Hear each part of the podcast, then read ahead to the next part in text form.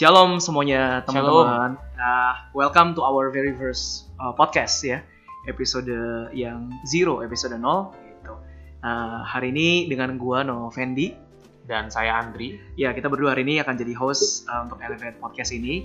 Uh, dan kita berharap uh, setiap episode yang ada bisa jadi berkat buat teman-teman generasi muda sekalian, gak cuma di kota Jakarta ya, Ya tapi di seluruh kota di Indonesia yang ada. As we know that this podcast will be broadcasted ya di Hmm. seluruh Indonesia. Nah, em, pertama-tama kita mau perkenalkan diri dulu. Jadi sekali lagi nama gue Novendi. Um, gue sekarang pelayanan di salah satu gereja di daerah Bilangan Jakarta Barat. Luar Iya, biasa. Bilangan Jakarta Barat gitu ya. Eh, kegiatan gue kalau Sabtu Minggu pelayanan di Jakarta Barat, tapi kalau Senin sampai hari Jumat gue juga kerja di sekuler.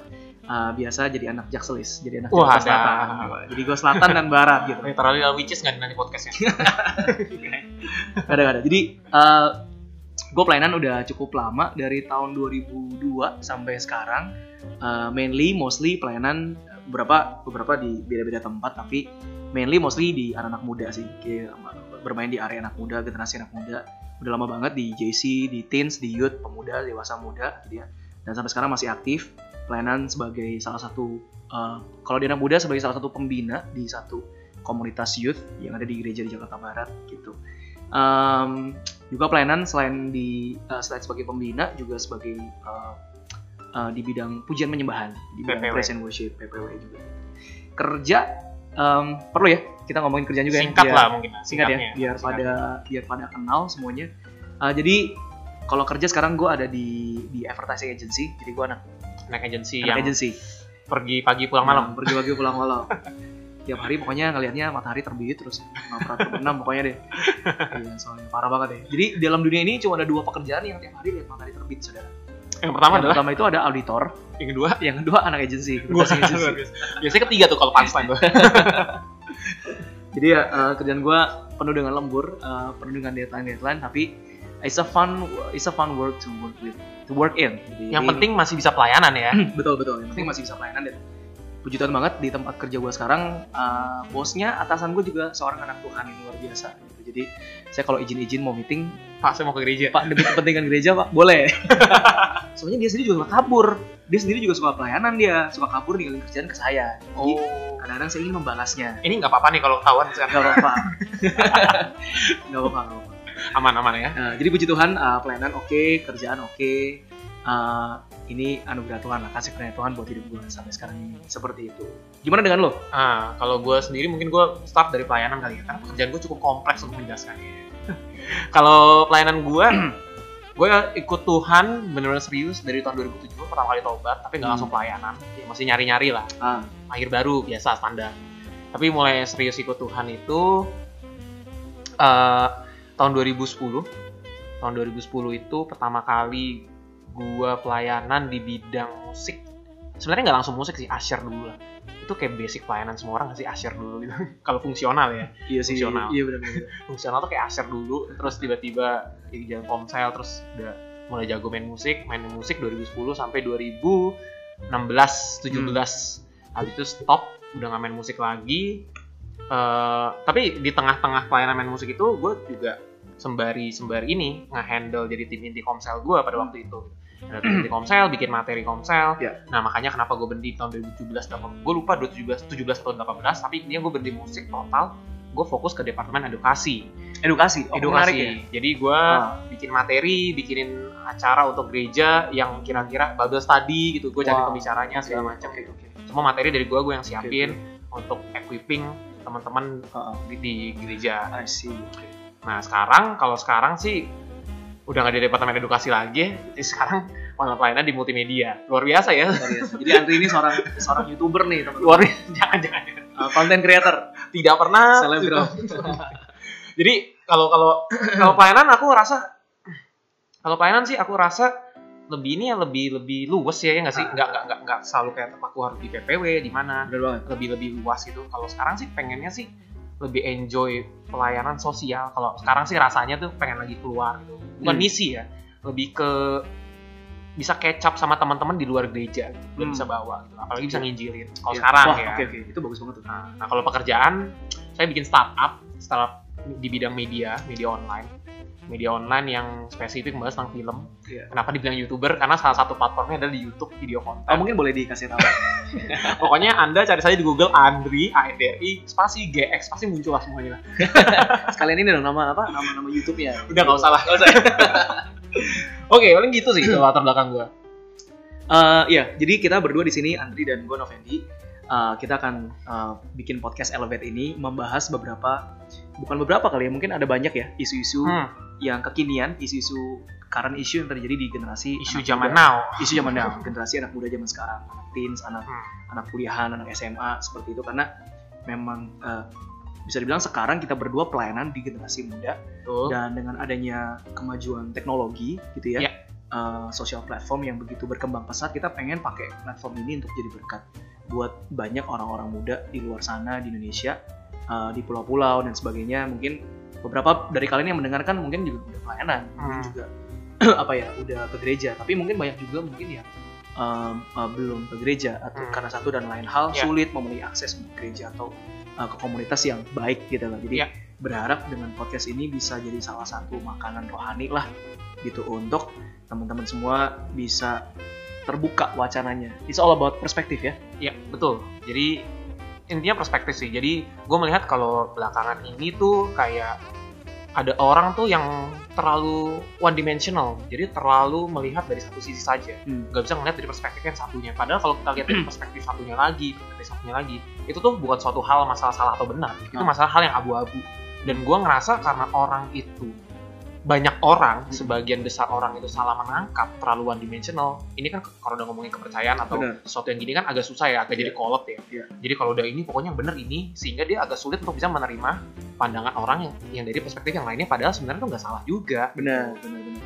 Sebenarnya karena masing-masing orang uh, berbeda-beda, punya kepala dan punya background, punya pengetahuan yang berbeda-beda, sehingga ada banyak perspektif dari berbagai macam sisi gitu. Nah, cuma mungkin yang kejadian zaman sekarang adalah banyak sekali kita yang tadi ya ngambil one dimensional Hmm, conclusion ya, jadi kesimpulan satu sisi sehingga mengakibatkan kita waktu kasih saran, advice atau kita waktu memutuskan pun terkesan jadi batu sandungan. uh, jadi batu sandungan, jadi, jadi, sisinya tuh sedikit yang dipakai gitu, sehingga nggak bisa jawaban yang komprehensif. Nah, sebenarnya podcast bisa jadi alat yang enak banget ya. Hmm, karena kan bentuknya Bisa- diskusi. Betul, bentuknya diskusi, ngobrol-ngobrol santai aja kan. Hmm, Uh, jadi bisa bisa didengerin dan bisa dipikirin uh, untuk bisa apa ya ngambil keputusan yang lebih baik tentang Betul. beberapa isu-isu tertentu yang mungkin agak kontroversi nih Iya. ya ke depannya gitu ya Jadi kan kita mau bikin ini juga karena punya concern yang sama ya, Ah, punya isu-isu yang sensitif yang jarang sekali gereja bahas. Mm.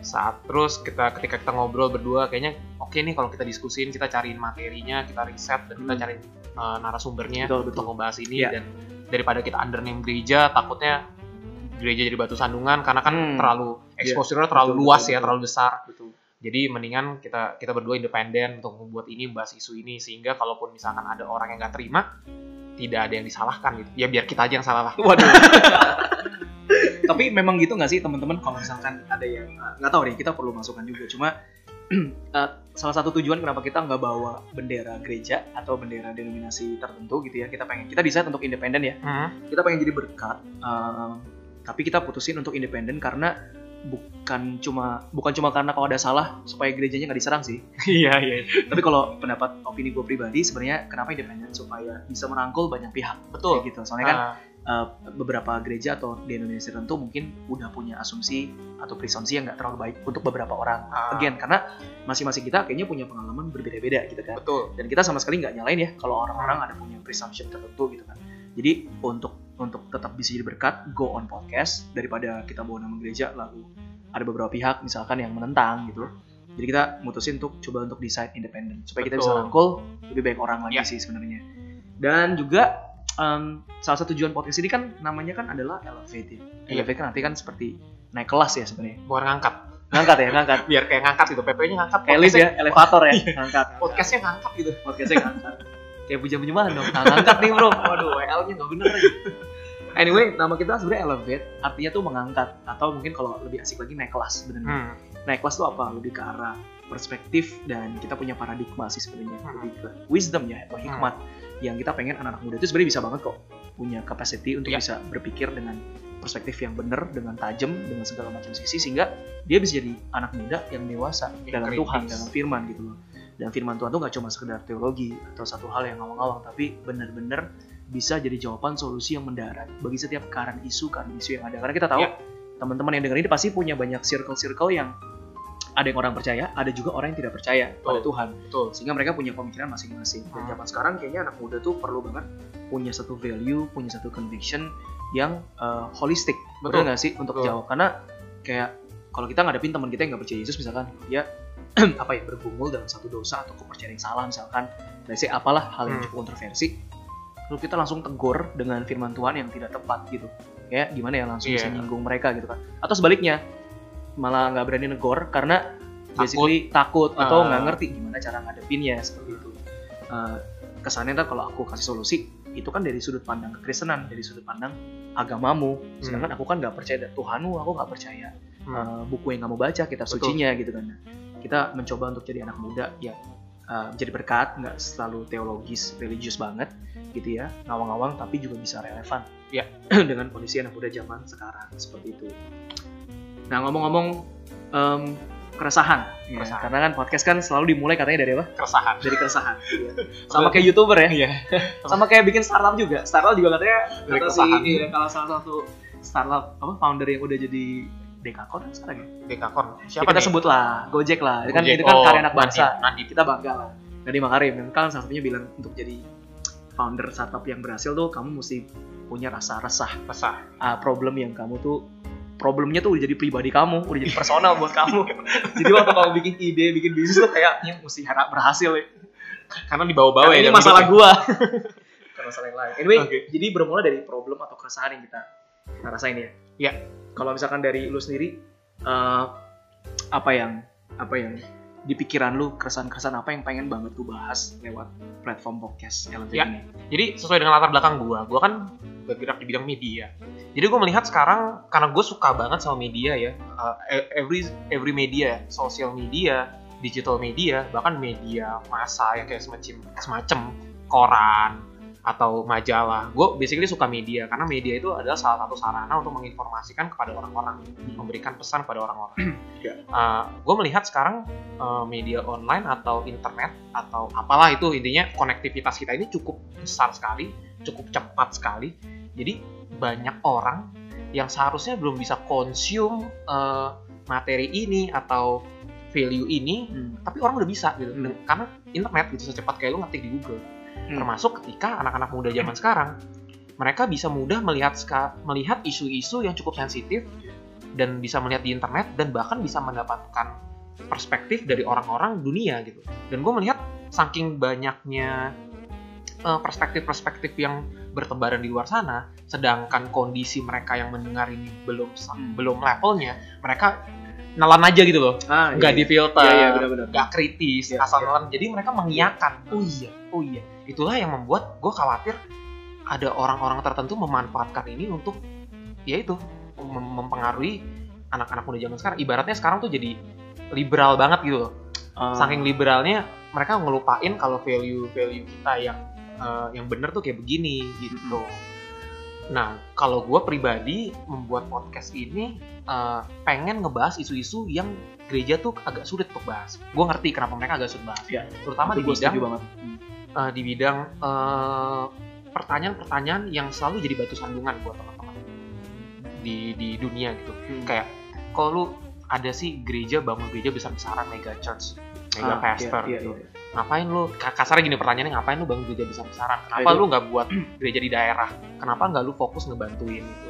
Ada yang ada pertanyaan-pertanyaan seperti itu gitu. Ah, betul. Sebenarnya kan ini kita nggak nyalahin ya, Betul, nggak betul, nyalahin. betul. Cuma kan kalau orang ada orang yang melihat Hmm. argumen-argumen seperti ini di di masa-masa yang belum bisa kritis. Iya. Let's say kita ngomong sebut aja langsung masa-masa remaja, anak SMP SMA. Heeh. Mereka kan akan langsung, ya bener juga ya. Mereka langsung mulai ada benih-benih kebencian gitu. Iya, benih-benih kayak ngerasa masuk akal juga ya. Jangan-jangan pendetanya nggak mau sosial mau nyari duit doang gitu. Atau Ah, gitu-gitu loh, iya. gitu-gitu. Karena kayak kayak tercermin dari betapa besarnya gereja itu gitu ya.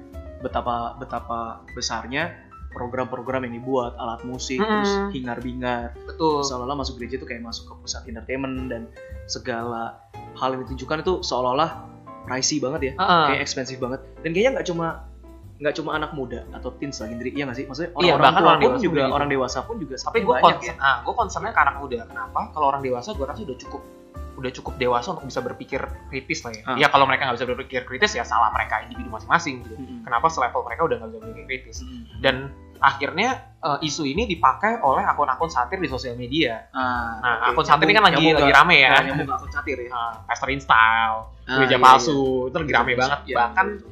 bahkan orang-orang yang disinggung sama akun satir itu pun pastor-pastor yang disinggung akun satir Mhm. itu memberikan respon. Iya. Memberikan responnya juga menurut gua ya harusnya bijak ya. Cuma ada beberapa yang kurang bijak jadi menanggapinya jadi Iya. akhirnya batu sandungan gitu. Nah ini akun satir ini juga salah satunya kalau dilihat oleh orang-orang yang gua kurang capable agak agak inilah agak-agak jadi batu sandungan banget dan gue melihat harusnya akun-akun satir seperti ini ya hanya bisa diakses oleh orang-orang yang cukup capable aja untuk Mhm. bisa analisa untuk bisa kritis sedangkan bagaimana kalau yang dilihat yang melihat itu adalah orang-orang yang masih muda banget masih belia gitu gitu jadi gue concern banget nih kayaknya perlu disinggung gitu perlu disinggung sekali oleh oleh dia zaman sekarang.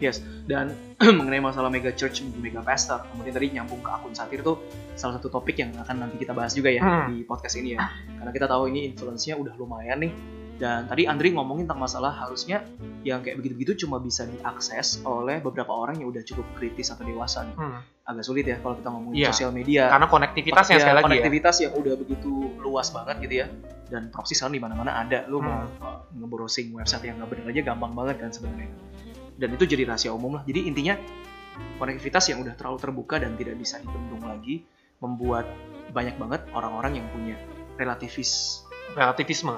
Relativisme punya pikiran-pikiran sendiri ya. Hmm. jadi kebenaran itu bukan lagi sumbernya cuma dari Alkitab doang gitu ya tapi kesepakatan Malah- kolektif. Uh, ah bener relativisme ya kesepakatan Ah, jadi- kolektif ya. intinya ya benar itu banyak-banyakan aja gitu. Kayak misalkan hak asasi manusia. Menjunjung hak asasi manusia. Itu kan dideklarasi oleh Amerika kan Ah, US iya. US Liberty pada saat Civil War itu. Iya. Eh, kenapa menjunjung hak asasi manusia itu menjadi hal yang benar menurut itu kan kesepakatan kebersamaan aja gitu Mm-mm. padahal ada Mm-mm. satu ada satu suku suku Aztec atau suku Inca mereka tuh nggak percaya hak asasi manusia Ah. mereka masih patriarki matriarki Heeh. dan menurut mereka itu yang benar Mm-mm. jadi ini masalah kesepakatan kolektif aja. Kebenaran itu ya relatif, relatif termasuk isu-isu seperti ini gitu. Iya, justru karena makin berkembang isu-isu relativisme, kebenaran menjadi relatif ke masing-masing orang. Mm-mm. Itu yang membuat kebenaran Alkitab yang adalah sumber dari kebenaran yang kita percaya datang dari diinspirasi oleh Roh Kudus ya, Iya. oleh semua hamba Tuhan yang dipakai dari kejadian sampai wahyu uh, adalah firman Tuhan itu sendiri. Jadi lebih sulit ya untuk Betul. bisa dipercaya, Hmm. untuk bisa ditangkap uh, 100% oleh banyak generasi muda zaman sekarang. Hmm. karena yang tadi itu ya banyak pengajaran banyak informasi-informasi dan konektivitas yang begitu luas sehingga Ya. membuat mereka tuh terombang ambingkan dengan pengajaran dan rupa-rupa angin pengajaran dunia ya seperti yang kita bilang juga seperti itu. Kalau gue sendiri mengenai masalah keresahan uh, di podcast Elevate ini, em, kalau gue, kalau Andri tadi berangkat dari konektivitas Yang terlalu, yang terlalu cepat, terlalu luas luas. gitu ya. sehingga mengakibatkan anak-anak muda jadi salah nangkep, salah berpikir. Kalau gua mulai dari grassroots, jadi karena gua pelayanan di anak muda, gue sering ngobrol-ngobrol sama mereka, sering mentor sana, mentor sini, gitu kan ngumpul-ngumpul, makan bareng ngobrol.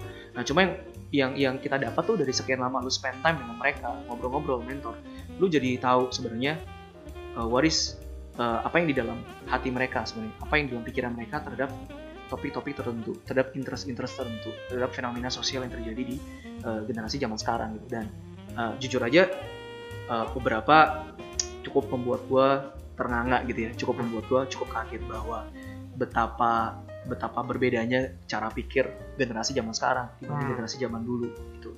Uh, ada begitu banyak faktor juga. Salah satunya teknologi yang seperti yang bilang tadi itu. Tapi ini yang membuat gue jadi merasa resah gitu, risih gitu. Jadi Tapi tapi se- se- sejauh itukah gitu pola pikirnya?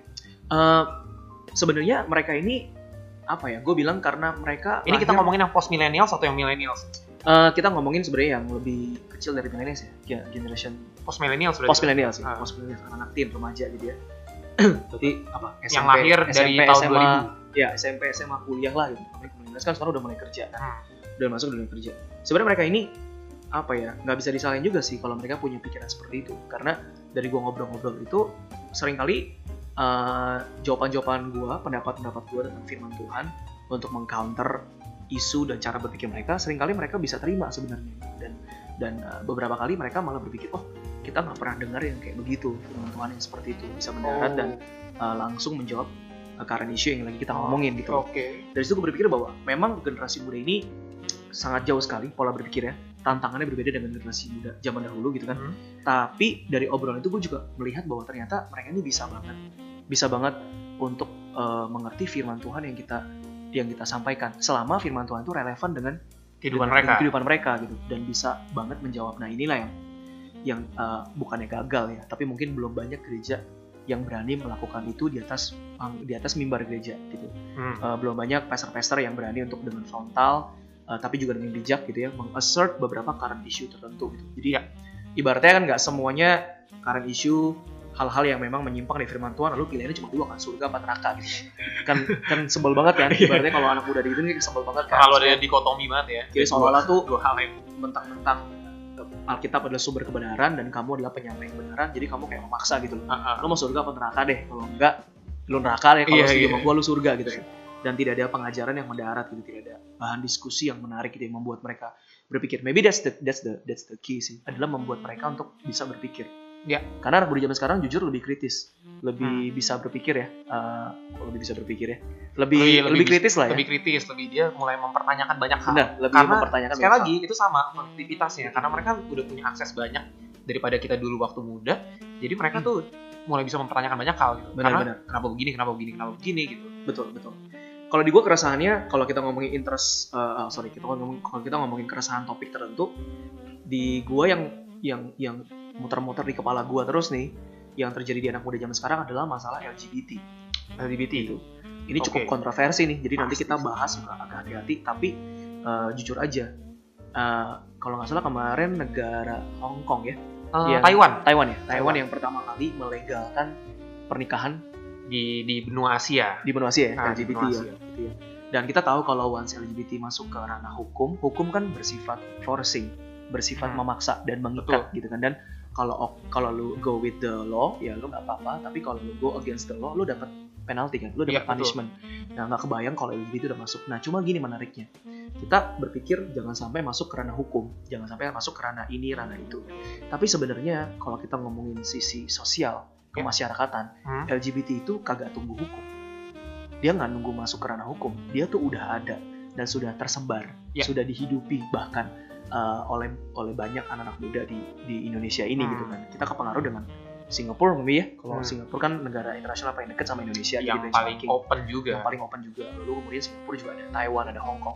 Nah, kita sebenarnya udah tinggal tunggu waktu dan sekarang pun sebenarnya udah terjadi nih, udah mewabah. Ibarat kalau virus tuh udah mau mewabah, tapi secara hukum belum masuk karena agak Ya. sulit. Indonesia kan Ah. negara negara Pancasila dan kita Hmm. juga kan memang kan uh, umat yang sangat religi, sangat Hmm. religius. Kita ada lima ada lima macam agama yang diakui pemerintah ya. Hmm. Masih kan ya? Masih lima. Konghucu 6 ya? 6 ya? Iya, Oke oke. ya. Intinya nggak semudah itu Ferguson gitu untuk bisa masuk untuk bisa masuk ranah hukum. Tapi kan masalahnya kalau di hukum nggak masuk, tapi kalau di masyarakat masuk, anak muda zaman sekarang Nah itu eh, salah satu lebih liberal. bener Mereka jadinya lebih jadinya liberal. lebih liberal. Buat apa nggak masuk di hukum? Tapi ternyata secara conviction dalam hati nurani mereka, mereka sudah menghidupi atau bahkan ya mereka mer- let's say mereka bukan les lesbi, mereka bukan gay, gitu. Tapi mereka bukan- mendukung. Bener, Nah, itu yang itu yang justru tuh kayak ngasih Eh, bara ke api, malah jadi mereka tuh jadi kayak lawyer, jadi Betul, kayak betul. defender, jadi kayak pembela uh, para orang-orang yang memang di dalam uh, lesbian dan gay ini. Kita sih sama sekali ya nggak ada hatred ya. Kita malah mengasihi karena Tuhan Hmm. juga harus mengasihi sama kita kan. Nah kita yang benci adalah dosanya. Betul. Dan kita tahu bahwa dosa itu ya kadang bukan karena akibat dari manusianya itu sendiri. Betul. Banyak dari mereka sebenarnya nggak pengen jadi gay. Banyak yang Iya, mereka iya. sebenarnya nggak pengen jadi lesbi juga. mereka gitu. sadar. Mereka sadar dan karena ada empati itu teman-teman mereka malah membela mereka. Betul. Nah, cuma di situlah salah kaprahnya gitu. Jadi Iya. banyak yang mendukung, banyak yang support sehingga seolah-olah ini jadi satu lifestyle yang baru dan benar Hmm. gitu. Yang bahaya banget, uh, terutama kalau kita ngomongin educated city, ya. orang-orang yang udah teredukasi, mereka lebih open minded ya, Iya. anak mudanya. dan dan jadinya yang bahaya sebenarnya social conformity jadi ketika sebenarnya kan eh, LGBTQ ini kan sudah ramai maksudnya sebelum sebelum ramai sekarang sudah ada cuma mereka nggak berani speak up Nah, sampai akhirnya US US eh, di- declare oke gitu Mm. sampai apa sih itu yang Pride Day something gitu. Mm-mm. terus mulai ada negara-negara pride parrot ya? Iya something gitu parade ya. Ah, parade itu kan. Ah, terus mulai negara-negara lain mulai merasa ada yang oke suara gua mulai divokalkan nih maksudnya Ah. di di bener suarakan nih gitu. Iya. mulai diikuti diikuti diikuti akhirnya mendunia ke global juga. Indonesia pun salah satunya mulai mulai berani speak up mereka. Anak-anak zaman sekarang yang baru-baru ini mulai berani speak up. Bener bener.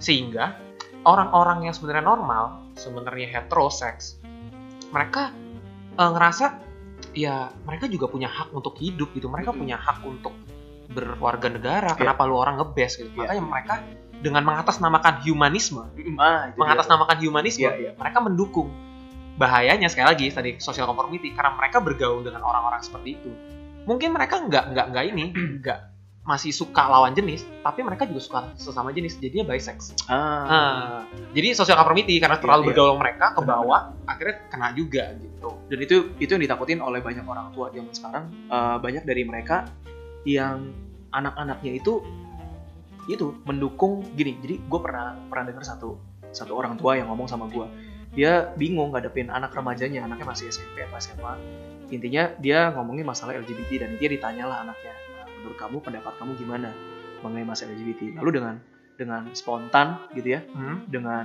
uh, speak up itu anaknya ngomong. Kalau menurut aku sih nggak apa-apa pi. Waduh. Gitu. Nggak apa-apa dalam artian tuh artinya ya kalau orang jadi lesbian atau jadi gay seperti itu ya menurut aku nggak apa-apa. Eh, itu nggak ada yang salah kok dengan itu. Jadi bilang nggak ada yang salah dengan itu. Aku sih malah mendukung soalnya kasihan mereka. Jadi em, orang tuanya tentu kaget banget ya. Iya. karena ini kan sekeluarga keluarga Kristen. Pelayanan Iya. papa papa mama juga ini adalah pelayan Tuhan juga. Dan selama ini nggak ada masalah sama anak-anaknya. It's a good family bukan Iya. broken home family.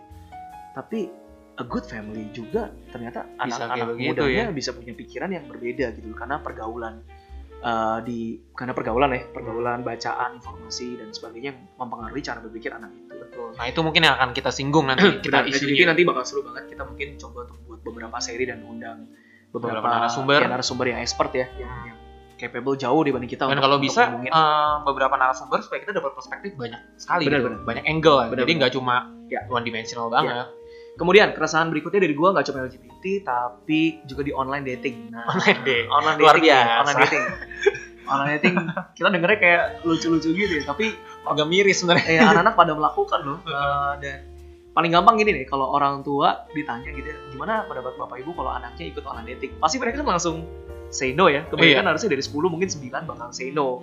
Mungkin takut security-nya amannya orang Ah. asing sih. Orang Iya. asing lo nggak kenal bukan temen tiba-tiba langsung ngajakin kencan pacaran gitu terlalu banyak hal-hal yang enggak. Tapi di satu sisi kalau kita ngeliat online dating dan uh, sebenarnya lu tahu gak sih? Ada satu uh, satu hamba Tuhan juga dari US gitu ya. Justru dia buat aplikasi online dating. Luar biasa. Dia bikin aplikasi online dating uh, dan dia punya tim actually untuk mengerjakan uh, pertanyaan-pertanyaan psikologis kan online dating kan sebenarnya lu ditanya oh kan, iya iya supaya matchin uh, matchin profile yang ada kan mereka sama profile basically itu kan sebenarnya psikologi kan sebenarnya. Betul. kalau si A dan si B nge-building profile jawab-jawab pertanyaan-pertanyaan itu tapi setelah disimpulkan ternyata ini ada kemiripan nah kemungkinan kan memang bisa match karena jawaban-jawaban yang diberikan gitu. Hmm, ya sampai mereka bertemu sih actually online dating kan sebenarnya kan menemukan demand dan supply sih? iya jadi cuma Yang mencari kan, uh, cuma mencari. secara kulitnya dulu nih oke gue secara kulitnya Ya, cocok benar, nanti benar, untuk benar. jalannya kan ya tinggal ya pokoknya kesan aja. pertama aja kesan Ah. pertama begitu udah ketemu terserah uh, si pasangan itu masing-masing tapi tetap aja itu jadi salah satu uh, polemik juga sebenarnya jadi satu hal yang menarik untuk dibahas karena nggak semua orang Kristen pun juga bisa bilang yes dan bisa bilang no gitu loh Betul. ini masuknya udah ranah etika kali ya, atau nggak tahu udah masuk ranah pastoral kali ya filosofi etika. Filosofi Uh. etika. Jadi bukan bukan hitam dan putih gitu nggak bisa dibilang ini dosa atau nggak dosa gitu kan. Hanya memang banyak hal sekali yang perlu kita perhatikan kalau kita mau jalanin namanya online dating seperti itu. Dan kan gak enak ya. Eh, lu ceritain dong testimoni lu bisa ketemu pasangan hidup gimana? Oh, dari Tinder dari Tinder.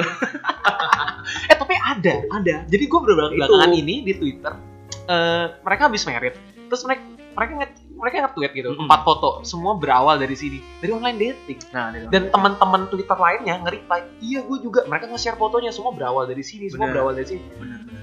kayak dari Tinder kok lu main Tinder? gitu gitu gitu terus tiba-tiba jadi merit gitu. Jadi ternyata eh, ada kisah suksesnya juga. Sampai merit ya. Sama merit nggak tahu nih meritnya gimana nih. tahu keluarganya gimana. Ya ibaratnya online dating satu software yang diisikan dengan pertanyaan-pertanyaan psikologi untuk membantu Anda menemukan pasangan yang kira-kira profilnya mirip sama kamu. Eh, beberapa anak muda berpikir bahwa itu apa bedanya dengan pendekatan. Iya. Kalau pendekatan kan langsung ketemu, ngobrol-ngobrol, tanya kiri kanan kan. Kalau Tapi ini dideket, dideketinnya lewat software. dan mereka juga udah tahu sama tahu udah Nah, mau iya. deketin udah jelas mau deketin juga. dijodohin kayaknya, gitu kayaknya kayaknya kita approve nih bro. belum ya belum ya. Nanti kita bahas itu di sesi sesi yang lain ya.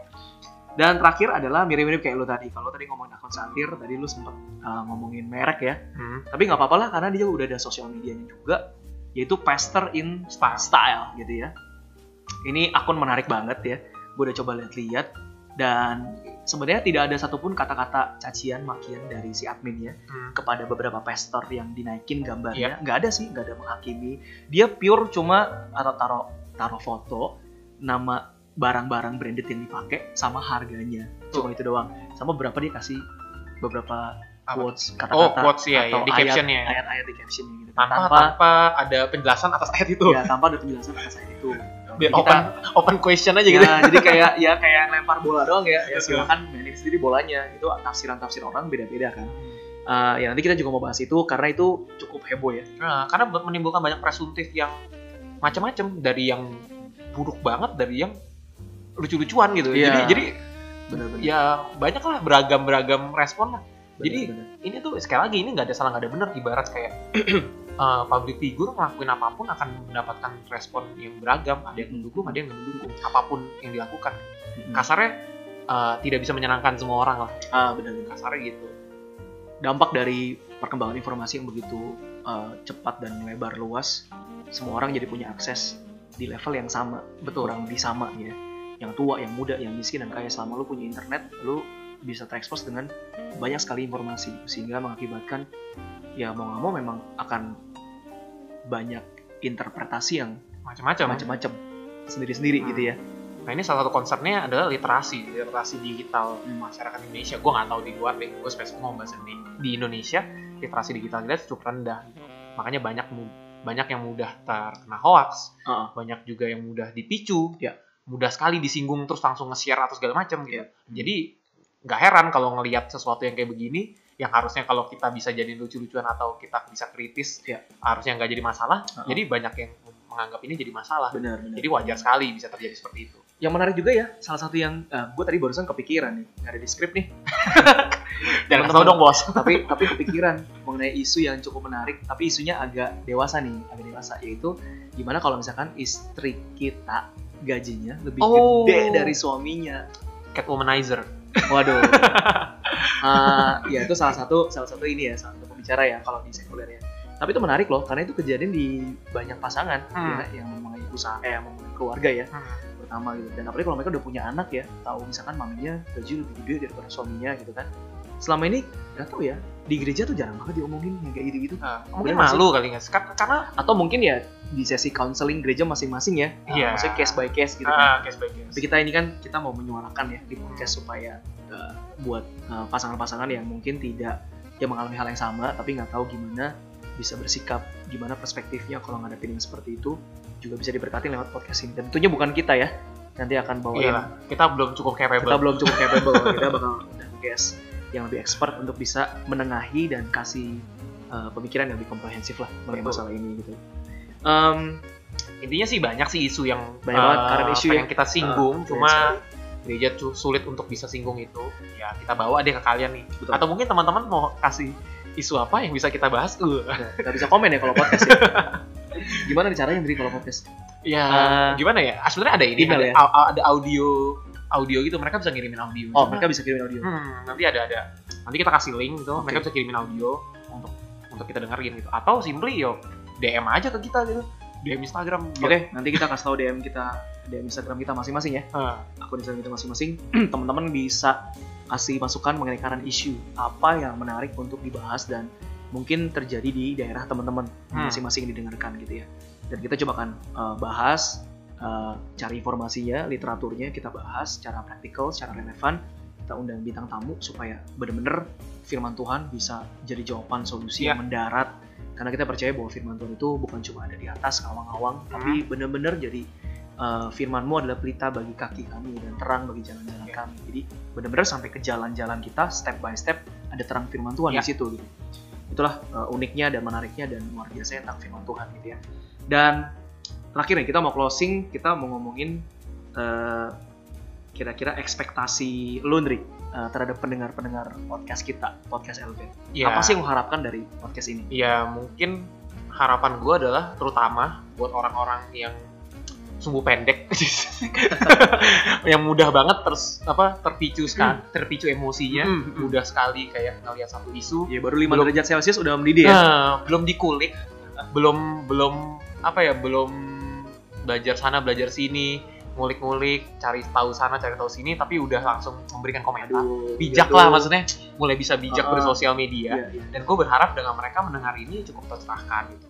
Bolehlah berbeda pendapat kita nggak masalah gitu. Cuma jangan sampai perbedaan pendapat kita tuh membuat eh, ranah diskusinya tuh jadi debat kusir. Ah, betul. Ah, jadinya kita lebih lebih nyantai aja kalau ber- berdiskusi gitu. Mhm. Dan ekspektasi gue orang-orang yang dengar ini ketika dengar ini oke gitu.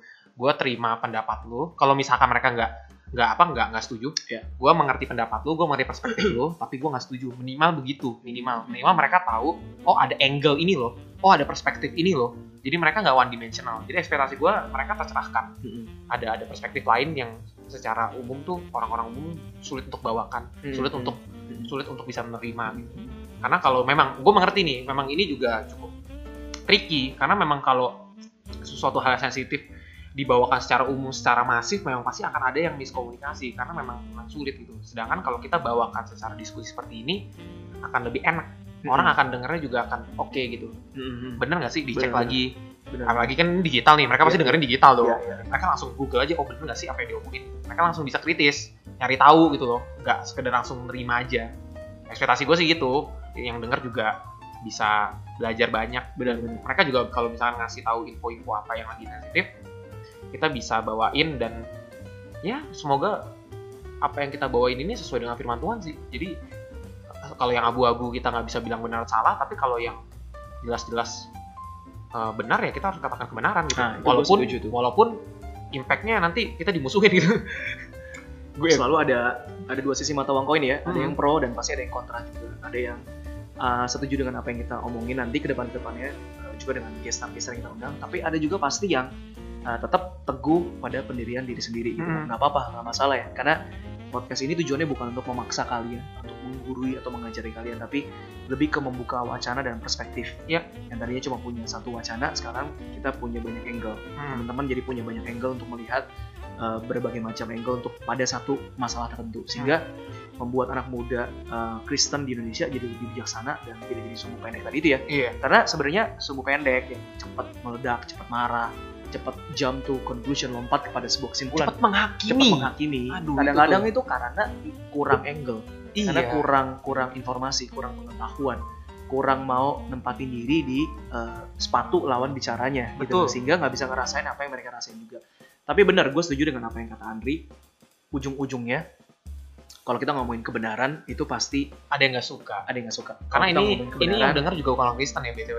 ah, ada orang dunia pun bisa betul, dengar. ada orang gitu. dunia pun juga bisa dengar juga tetap kita percaya firman Tuhan adalah sumber dari kebenaran itu tidak ada kompromi dalam kebenaran ya kita tetap nggak mau kompromi eh, dan dalam dunia ini kan ada yang esensi sekali Betul. ada juga yang hal yang tidak esensi Hmm. artinya etika jatuh ke ranah etika untuk hal-hal yang seperti itu topik-topik yang seperti itu kita tidak akan uh, menyatakan mana yang benar dan mana yang salah kita akan membuat kalian tuh berpikir masing-masing Hmm. tapi untuk hal-hal yang esensi yang berkaitan dengan kebenaran itu sendiri Hmm. uh, tentang iman kita Ya. tentang uh, tentang banyak macam lah ya Hmm. hal-hal yang memang sangat penting sekali kita nggak bisa kompromi Ya. kita pasti either yes or either no Hmm. gitu ya karena kebenaran itu hanya ada satu seperti itu dan itu sih paling uh, ekspektasi Andri dan ekspektasi gua Ya. kita berdua kenapa kita mulai uh, podcast Elevate ini Biar uh, ngangkat. biar ngangkat kita rindu banget jadi berkat uh, ngisi filling the gap filling the hole yang Hmm. gereja-gereja nggak bisa Ya. isi untuk mendekatkan uh, uh, firman Tuhan lebih mendarat lagi kepada uh, kondisi teman-teman dan dunia yang dihadapi masing-masing karena sekarang ini ngaco banget ya generasi Iya, sekarang ngaco jauh banget, lebih ngaco. ngaco jauh lebih sulit Iya. banget tantangannya dibanding generasi 15 20 30 tahun yang lalu gitu Uh, raksasanya sekarang lebih banyak kalau dulu Daud ngalahin gua lihat. satu satu raksasa gue lihat waktu dia masih muda. Tapi itu dia mulai tua dia ngalahin berapa? Empat atau lima raksasa gitu. Sampai dia pun perlu dibantu sama pasukannya untuk ngalahin empat atau lima raksasa tersebut. Itu artinya memang uh, di zaman tuanya Daud pun dia tetap jadi raja dan dia tetap berperang gitu. Tapi kali ini dia berperang lebih daripada satu raksasa. Dan gue percaya uh, inilah zaman edan zaman ngawur yang kita hadapin sekarang. Begitu banyak raksasa yang kita perlu taklukin sih Oke. oke em, Udah, saya, saya rasa sudah cukup jelas. sekian Tidak perlu berlama-lama lagi. sekian bawel-bawelnya diskusi-diskusinya Jadi Uh, ditunggu saja lah uh, podcast selanjutnya kita bahas isu apa. Nanti Right. kita coba kulik dulu, kita coba drafting dulu. Dan kalau memang isu-isunya memang cukup berat dan kita belum capable, kita undang orang yang capable. Jadi tunggu saja. Bukan subscribe kali kalau podcast ya. Bisa di ini sih, bisa di uh, kayak masukin ke list ke playlist. ah, masuk ke Nah, playlist ya Jadi masukin aja ke playlist. Cie.